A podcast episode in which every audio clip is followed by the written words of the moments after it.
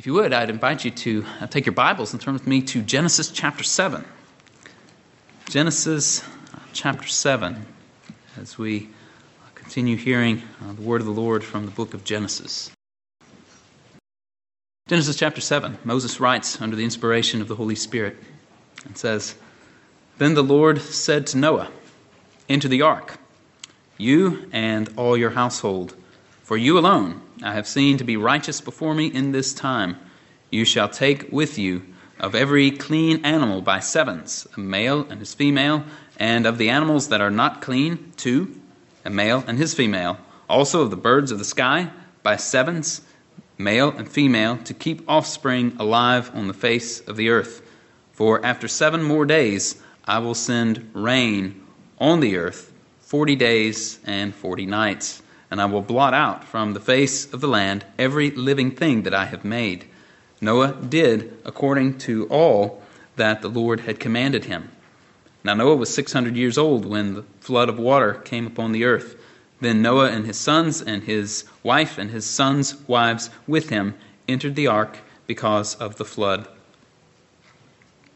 of uh, because of the water of the flood of clean animals and animals that are not clean and birds and everything that creeps on the ground, there went into the ark to Noah by twos, male and female, as God had commanded Noah.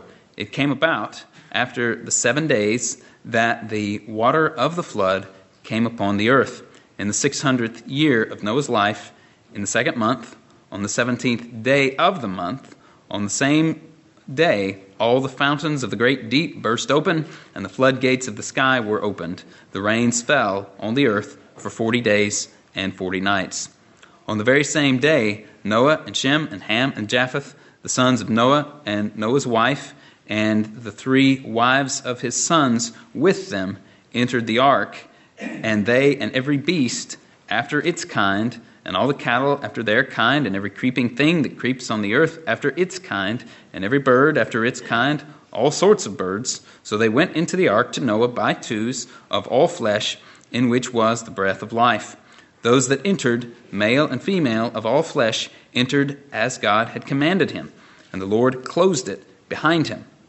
Then the flood came upon the earth for forty days, and the water increased and lifted up the ark so that it rose above the earth. The water prevailed and increased greatly upon the earth, and the ark floated on the surface of the water. The water prevailed more and more upon the earth, so that all the high mountains everywhere under the heavens were covered. The water prevailed fifteen cubits higher, and the mountains were covered. All flesh that moved on the earth perished birds and cattle and beasts, and every swarming thing that swarms upon the earth and all mankind, of all that was on the dry land, all in whose nostrils was the breath of the Spirit of life, died. Thus he blotted out every living thing that was upon the face of the land, from man to animals to creeping things to birds of the sky, and they were blotted out from the earth, and only Noah was left, together with those that were with him in the ark. The water prevailed upon the earth 150 days. Now, as uh, is seen in the bulletin, Lord willing, we're going to be looking both at Genesis 7 and Genesis 8 this morning. But our one point from Genesis chapter 7 is this enter the ark. Enter the ark. Last week we saw in Genesis chapter 6 the situation on the earth that was leading up to the flood. The godly were being corrupted, there were marriages that ought not to have been there was violence and great wickedness abounding. And We saw in Genesis 6 5 that the Lord saw that the wickedness of man was great on the earth, and that every intent of the thoughts of his heart was only evil continually. And thus came the judgment of the flood. Noah, of course, found favor in the eyes of the Lord and was commanded by God to build the ark. Now, we didn't spend much time last week considering the dimensions that were given, but those uh, dimensions for what the ark was supposed to be are found in the latter portion there of chapter 6. It was to be 300 cubits long, 50 cubits in breadth, and 30 cubits in height. Now, usually we think of a cubit as about 18 inches in length, foot and a half. and that's perhaps a pretty good rough estimate, though uh, it could have potentially been a little bit longer, perhaps 20 to 22 inches long. If we do the figures on the, on the small side, assuming that the cubit was 18 inches, the end result would be about 33,750 square feet per deck on the ark. And there were three decks, which would give a total of 101,250 square feet on the whole ark. But I don't think that that even tells the entire story, for many of the smaller animals and birds and so forth would not have needed to occupy floor space per se. They could have easily been put in cages that were stacked upon one another.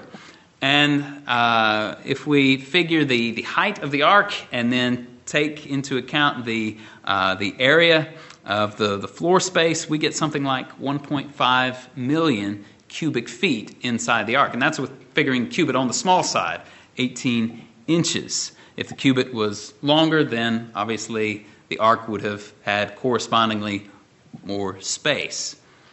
Chapter 6, then, the Lord gave the instructions for the ark, and Noah obeyed. Chapter 7 then opens one week before the rains of the flood were to come. The opening verses of the chapter Noah and his family are commanded to enter the ark and to take with them the sevens of every clean animal. And when we, when we read there of, of sevens, I would be inclined to take that not as seven pairs, but as seven animals, that is, three pairs plus one. And of unclean animals, they were to only take a pair. Verse 4, the Lord gives the time frame and says, For after seven more days, I will send rain on the earth 40 days and 40 nights. And so at this point, Noah and his family have a week to get themselves and the animals onto the ark and to do whatever last minute things they need to do before the flood comes. And we find in verse 5 that they did, that Noah did according to all that the Lord commanded. Verse 7 Noah entered. He entered, his family entered. The Lord brought the animals to the ark, as seen in verses 8 and 9. These animals go in as far as we can tell, not because Noah is a great herdsman or great at rounding up all the animals from the face of the earth, but because the Lord brought them to Noah to get onto the ark so that they might be preserved. And sure enough, we find in verse 10 that as the Lord had said, the waters came upon the earth after those seven days. Verse 11 gives us the specific date in, with respect to Noah's life. This is the 17th day of the second month of the 600th year of his life. Verse 11 then describes the sources of the waters, and there are two. There are the fountains of the great deep that burst open, and the floodgates of the sky. The floodgates of the sky, obviously, is in reference to the rain, and the fountains of the great deep are in reference to water which was already on the surface of the earth. Perhaps great springs under the earth bursting forth violently, or something of that nature.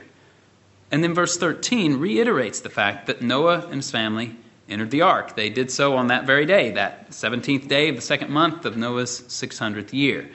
And so, after Noah and all of the, the people and the animals that were with him entered the ark, we find in verse 16 that the Lord closed the ark behind him. The Lord closed up the ark, closed up the door, so that Noah would be safe inside when the judgment came. And the judgment did come 40 days and 40 nights of rain and the water covers the earth, even the highest mountains everywhere under heaven are covered, according to verses 19 and 20. And so this is a global flood that kills all of life on earth that lived on the land, according to verse 23, from man to animals to creeping things and to the birds of the sky. Now we notice in that list that obviously the, the fish and the sea creatures are noticeably absent. Of course, they would not be wiped out in a flood. But as we find of land creatures, verse 23, only Noah was left, together with those that were with him in the ark, and the water prevailed upon the earth for 150 days.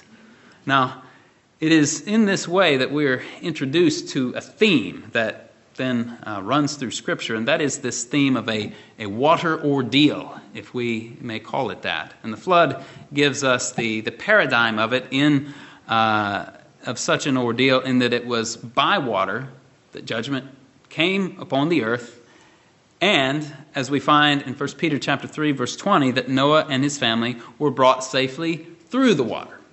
Noah and his family were on the ark and were brought safely through the water. And it was much the same with the Red Sea. The Israelites were brought safely through the water.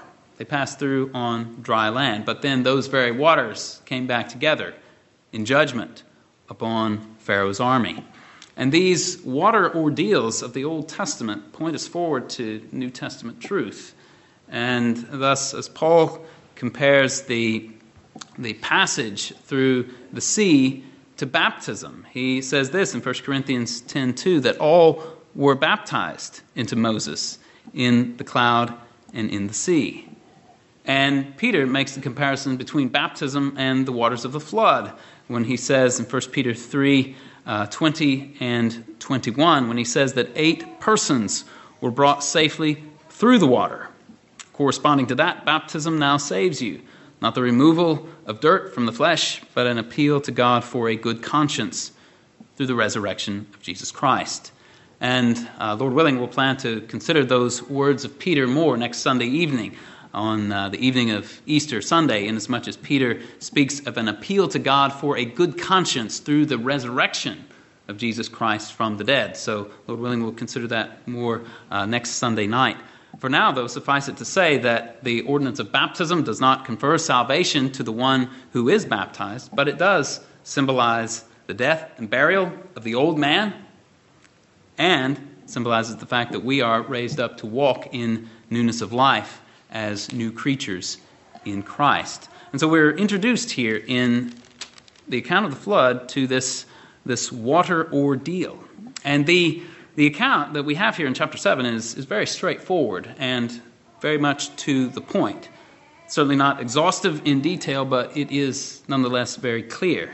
And one of the things that is worthy of our notice here is the repetition of this word enter or entered. If you're using the, the ESV or the King James Version, the rendering of the verb are, are more variable. You might see it translated in some cases as go, went, entered. However, the translations may differ. The, the same root verb is used in all cases. And so you see it there in the Lord's command in verse 1 enter the ark. You see it in the obedience of Noah and the others in verse 7. Then Noah and his sons, and his wife and his sons' wives with him, entered the ark because of the flood of water. You see it in verse 13. Noah and Shem and Ham and Japheth, the sons of Noah and Noah's wife, and the three sons of his wife with them entered the ark. You see it twice in verse 16. Those that entered, male and female, of all flesh, entered as God had commanded him.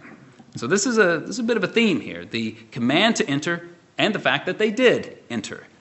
As simple as it is, this is profoundly important. There, is, there was no survival of the flood, no survival of the judgment of God without entering the ark. It was the ark, through the ark, that Noah and his family were brought safely through the water. There was a way out of judgment, and only one way out of judgment, and that was by God's appointed means the appointed means of the ark. Noah had a command to enter. He entered and was saved from the judgment. Now, you and I likewise have a command to enter. And so we read the words of our Lord Jesus Christ in Luke 13. And uh, he says there in verses 24 and following, he says, Strive to enter through the narrow door. For many, I tell you, will seek to enter and will not be able. Once the head of the house gets up and shuts the door, you will begin to stand outside and knock on the door, saying, Lord, open up to us. Then he will answer and say to you, I do not know where you are from. Then you will begin to say, We ate and drank in your presence, and you taught in our streets. And he will say, I tell you, I do not know where you are from. Depart from me, all you evildoers. In that place there will be weeping and gnashing of teeth when you see Abraham and Isaac and Jacob and all the prophets in the kingdom of God, but yourselves being thrown out. There was a way to enter, there was a time to enter, and we had best heed the command and obey and enter while there is time before the door was shut, before the door is shut upon us. Now, obviously, we have no idea whether there were people running up to the ark and banging on the door after the Lord had shut it and the rains began and everybody saw that Noah, the preacher of righteousness, was actually right all along. We have no idea. But nonetheless, it is a powerful image. The people heeded the command of God and entered the ark, the door was shut. No one could enter then, even if they wanted to. It was too late. The door was shut. And Jesus tells us that one day the door of salvation is going to be shut. He says there's going to be people who are trying to enter but can't. The master will close the door when the time for entering has expired. And there's going to be people who bang on the door and try to get in, and Jesus won't let them in. And the reason is because they have no connection with Jesus. They don't know him, and Jesus doesn't know them. Doesn't know where they're from. They're evildoers. They haven't been made right with Jesus. The way to enter is to be born again. And therefore, Jesus says in John 3 3, Truly, truly, I say to you, unless one is born again, he cannot see the kingdom of God. And again in John 3 5, Truly, truly, I say to you, unless one is born of water and the Spirit, he cannot enter kingdom of God. To be born again is to be born of the Spirit, it is to be regenerated. And this is not something that we can do for ourselves, it is something that must be done to us, something that must be done to us by God. Apart from this work of the Holy Spirit, we are spiritually dead and separated from God. We need the Holy Spirit to give us this new life. Another way of expressing the same thing is to say that something must be done to us if we're going to enter the kingdom of God. God has to do something to us, something in us, if we are to be saved. And this means that every one of us is absolutely dependent on the Lord for our salvation. We're born as sinners, flesh gives birth to flesh. As we considered uh, a few weeks ago, we're, we're born in the image of Adam. We have original sin in us. And we're sinners. And this means that there is a gap between us and God that we could never begin to bridge. But thanks be to God that in His mercy, He bridges the gap. He sends Christ into the world to die on the cross and to take the punishment that we deserved and to give us a righteousness then that we could never earn for ourselves. And whoever believes in Jesus won't receive the judgment that they deserve. They won't perish in hell under the judgment of God, but will have eternal life. Problem, though, with our stubborn human hearts is that even with that offer of grace on the table, we wouldn't choose it if we were left to ourselves. If the, the choice were completely left to us in our fallen and sinful condition, we would reject it every time. Because that's how sinful we are, that's how fallen the human heart is. We would reject the gospel of Christ in the same way that Noah's generation rejected his preaching with hardness of heart. Paul put it this way in Romans 8 5 and following when he said that those who are according to the flesh set their minds on the things of the flesh, but those who are according to the Spirit, the things of the Spirit. For the mindset on the flesh is death, but the mindset on the Spirit is life and peace, because the mindset on the flesh is hostile to God for it does not subject itself to the law of God, for it is not even able to do so. And those who are in the flesh cannot please God. And so, what the apostle tells us is that our minds, when they are set on the flesh, are hostile to God, and that we cannot subject ourselves to the law of God, that we are not able to do so. Again, this means that if we were to be saved, if we are to be saved, it means that God must do something to us something within us. But thanks be to God, again, He does it. He breaks down the enmity. And the way He does it, again, is by causing us to be born again, causing us to be regenerated. And thus it is God Himself who does this great work, as we find in James 1:18, in the exercise of His will. He brought us forth by the word of truth, so that we would be a kind of first fruits among His creatures. And so when Jesus says, strive to enter through the narrow door, he's telling us that we must be active, that our duty is clear, that we're commanded to repent and to believe the gospel, that Jesus has come and lived and died on the cross to save sinners. And the door of salvation is open today. And we don't know how long it's going to be open. Genesis 7 There was a clear word given to Noah that it would be for seven days. My guess is that most other folks in the world didn't know they had just seven days. They had no idea that the rains were coming and that judgment was coming upon them. And so today is the day to turn from sin and to trust in Christ. And Jesus uses another image in John 10 9 when he says, I am the door. If anyone enters through me, he will be saved. He will go in and out and find pasture. Jesus is the door to salvation, the door to life, and we must come to him and enter. And so, friends, our situation is really parallel to that of Noah's generation. We talked some about that last week. That the judgment of God is, is coming, but praise be to Him, He's provided a way out, a way of salvation. But you must go to Him. You must enter through Christ if you would be saved. You must repent and believe, and you are responsible and accountable to do this. Don't wait. Someday the door is going to be shut. And at that time, there is no entry available, but only a fearful expectation of the wrath of God. And so, my friends, enter the ark, enter into Christ, be saved. Now, let's look ahead to, uh, to chapter 8, and we'll read uh, just down through verse 19. Let's pick up reading chapter 8, verse 1. But God remembered Noah and all the beasts and all the cattle that were with him in the ark.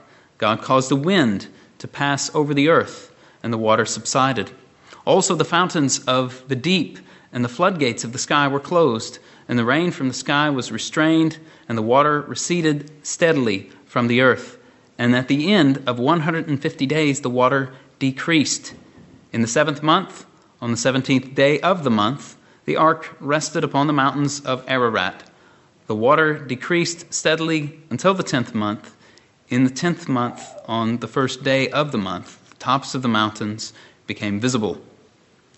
Then it came about at the end of forty days that Noah opened the window of the ark which he had made, and he sent out a raven, and it flew here and there until the water was dried up from the earth. Then he sent out a dove from him to see if the water was abated from the face of the land. But the dove found no resting place for the sole of her foot. So she returned to him into the ark, for the water was on the surface of the earth. Then he put his hand out and took her, and brought her into the ark to himself.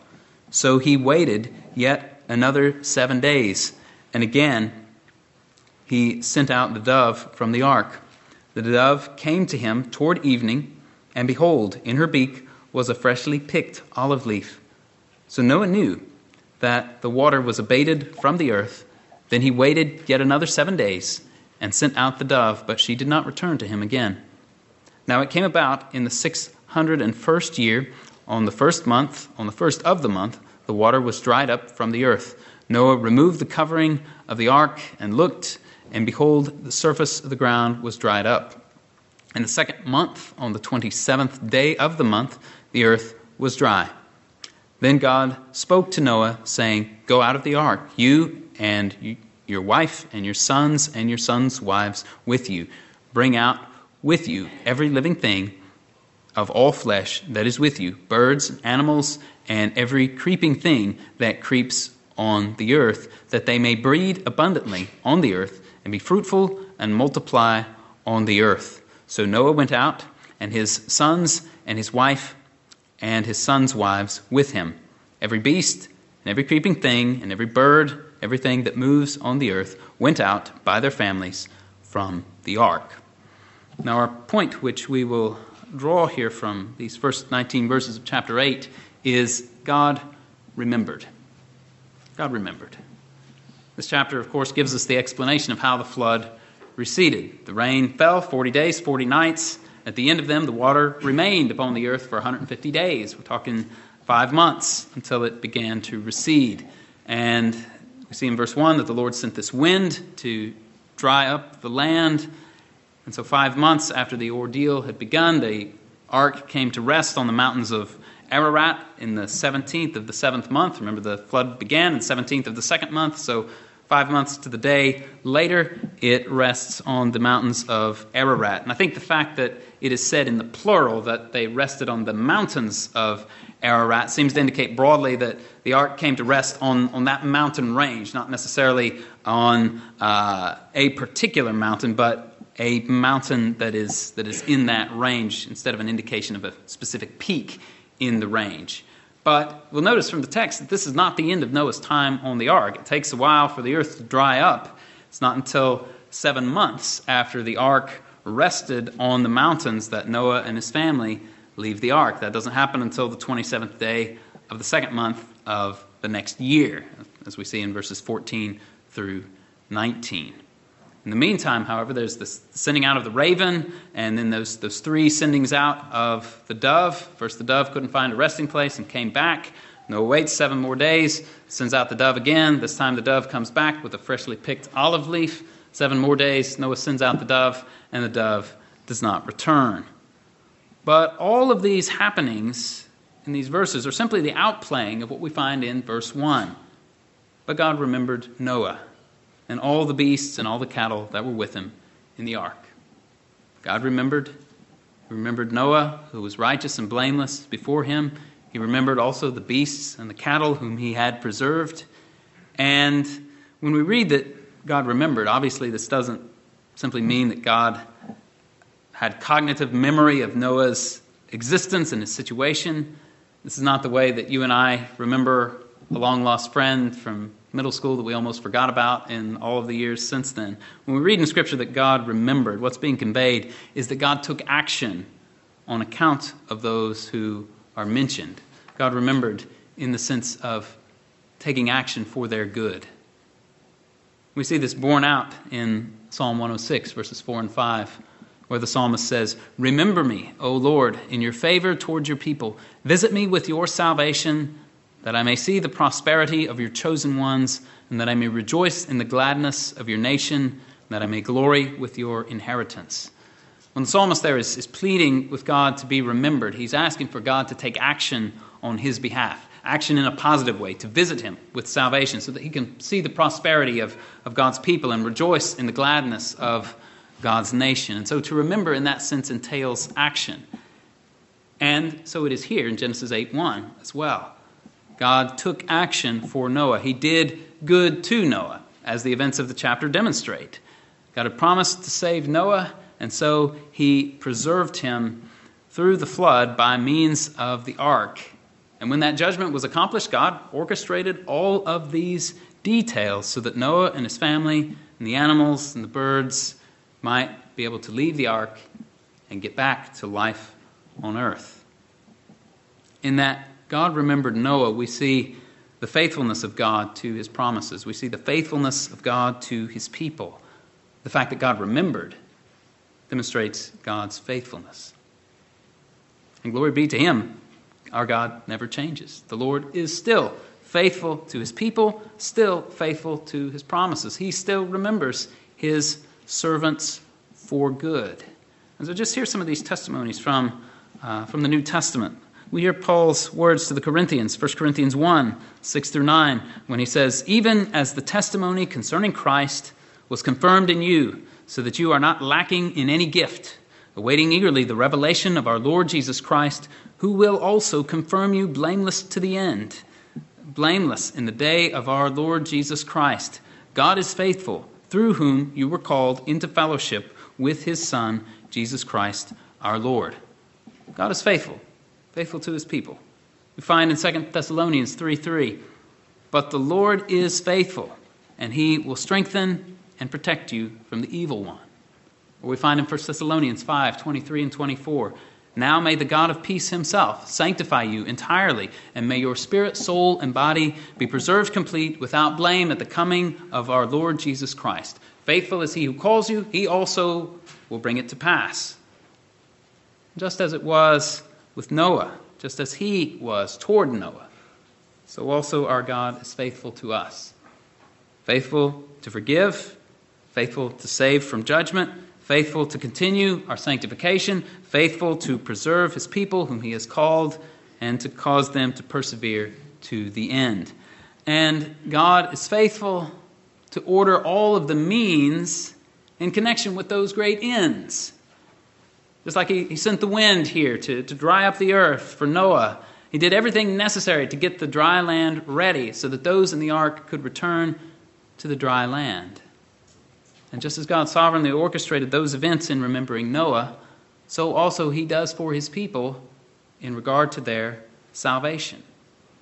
And so, what this means then is that if you are a Christian, you can rejoice because God has remembered you.